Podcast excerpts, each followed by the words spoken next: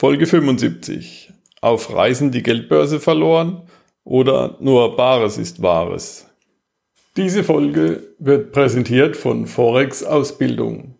Du möchtest einfach und mit wenig Zeitaufwand online Geld machen?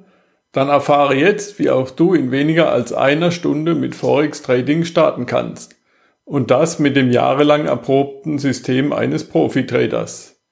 Jetzt anmelden auf workandtravel20.de slash fa wie Forex Ausbildung.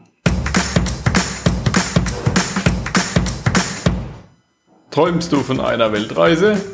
Würdest du deine Weltreise gerne umsetzen? Dann bist du hier richtig. Work and Travel 2.0, der Weltreise-Podcast. Mit mir, Michael Blömecke, zu finden unter workandtravel20.de.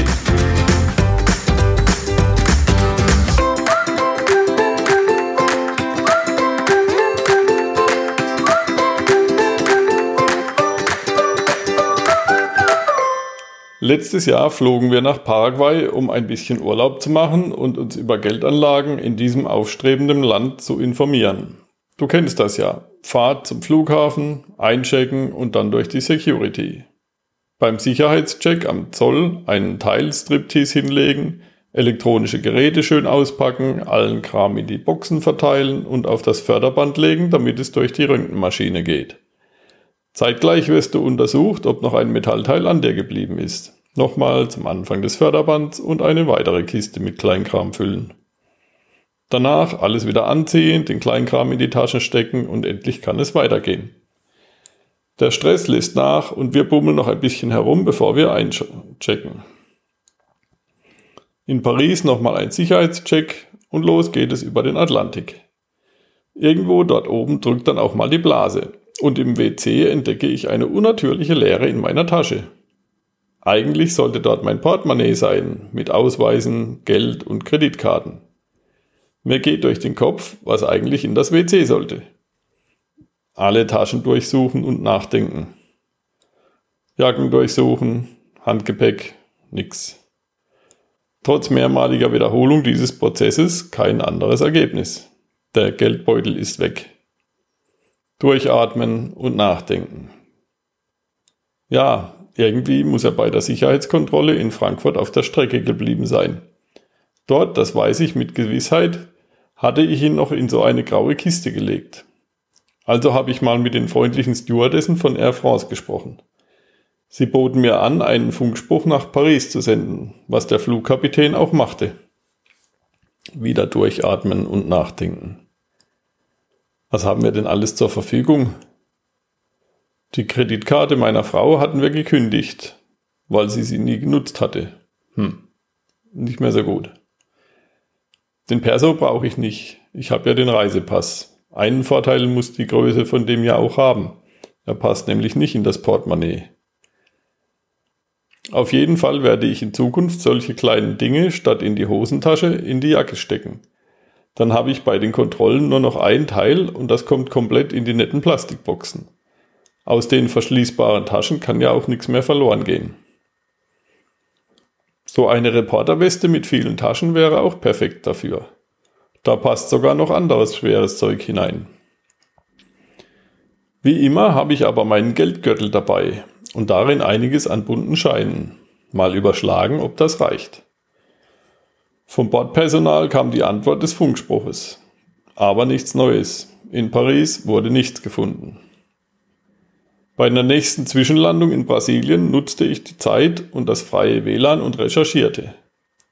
Ich sperrte eine Kreditkarte, aber bei der zweiten Karte überlegte ich, dass ich sie ja online noch nutzen könnte, da ich die Daten in meinem Passwort-Safe habe. Also beließ ich es vorerst bei der einen Sperre. Ich reaktivierte mein Skype-Guthaben und rief in Frankfurt an, um dort im Fundbüro nachzufragen. Kein Erfolg. In Frankfurt war es mitten in der Nacht und niemand wusste Bescheid. Also konnte ich nichts weiter tun, als zu warten. Nach der Ankunft im Hotel in Paraguays Hauptstadt Asunción rief ich dann im Fundbüro an. Endlich eine gute Nachricht. Mein Portemonnaie ist gefunden und sicher aufbewahrt. Na prima, dieses Problem ist gelöst. Geld und Kreditkarten sind noch drin und sicher aufbewahrt. Was kann ich noch tun? Wir haben das Geld aus dem Gürtel, aber keine Kreditkarte für weitere Zahlungen. Eventuell könnten wir einem Mitreisenden einen Betrag über PayPal senden und ihn bitten, uns den Gegenwert aus dem Automaten zu holen. Oder an das Hotel eine Zahlung per Kreditkarte senden und in Bar auszahlen lassen. Aber Gott sei Dank haben wir das nicht probieren müssen. Das Geld aus dem Geldgürtel hat für die Ausgaben auf der Reise ausgereicht. So konnten wir alles bezahlen und die Reise trotzdem genießen. Auf dem Rückweg konnte ich die Geldbörse im Frankfurter Fundbüro an mich nehmen.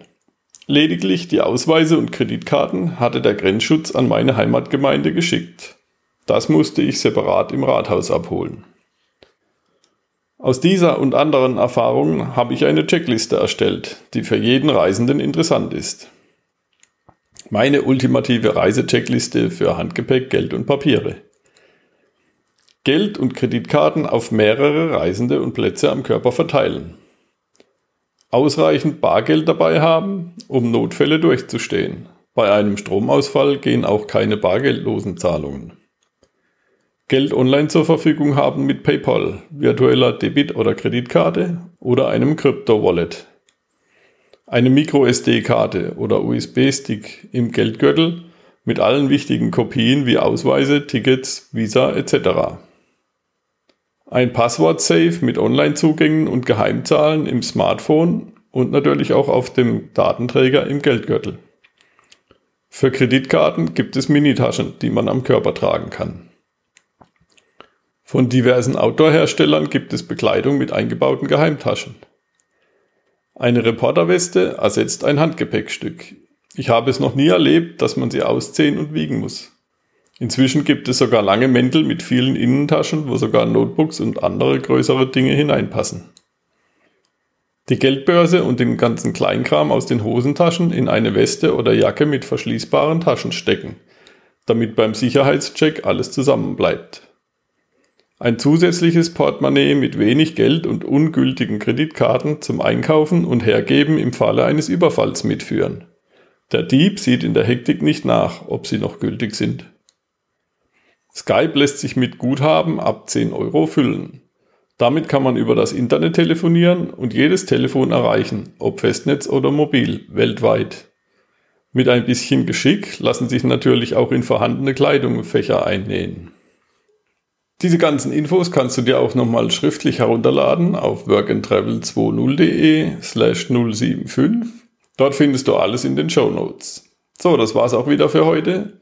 Vielen Dank, dass du zugehört hast und bis zum nächsten Mal auf workandtravel20.de. Dein Adventure Mitch. Special Offer. Du willst mit wenig Aufwand online Geld machen, weißt aber nicht genau, wie du anfangen sollst? Hast du schon mal vom Währungshandel gehört? Währungen schwanken stetig zueinander. Wenn zum Beispiel der Dollar im Vergleich zum Euro steigt, hast du Geld verdient, sofern du vorher Dollars gekauft hast und hinterher wieder in Euro tauschst. Mit Frederik, einem alten Freund von mir, habe ich bereits in Folge 39 über Forex Trading gesprochen. In der Folge, die du auch als Video unter workandtravel20.de slash 039 findest, sprechen wir über die Vorteile, die Forex gegenüber Aktien bietet und wie man sie nutzen kann. Frederik erklärt, wie er mit Währungen handelt und was man dabei beachten muss, um auf der Gewinnerspur zu bleiben. Melde dich jetzt auf workandtravel20.de slash fa an und erfahre, wie du in weniger als einer Stunde starten kannst. workandtravel20.de slash fa wie Forex Ausbildung. Vielen Dank, dass du workandtravel20.de hörst. Heute habe ich eine Bitte an dich. Nimm dir eine Minute, gehe auf workandtravel20.de slash Umfrage, beantworte die fünf Fragen und hilf mir damit, diesen Podcast zu verbessern. Vielen Dank dafür.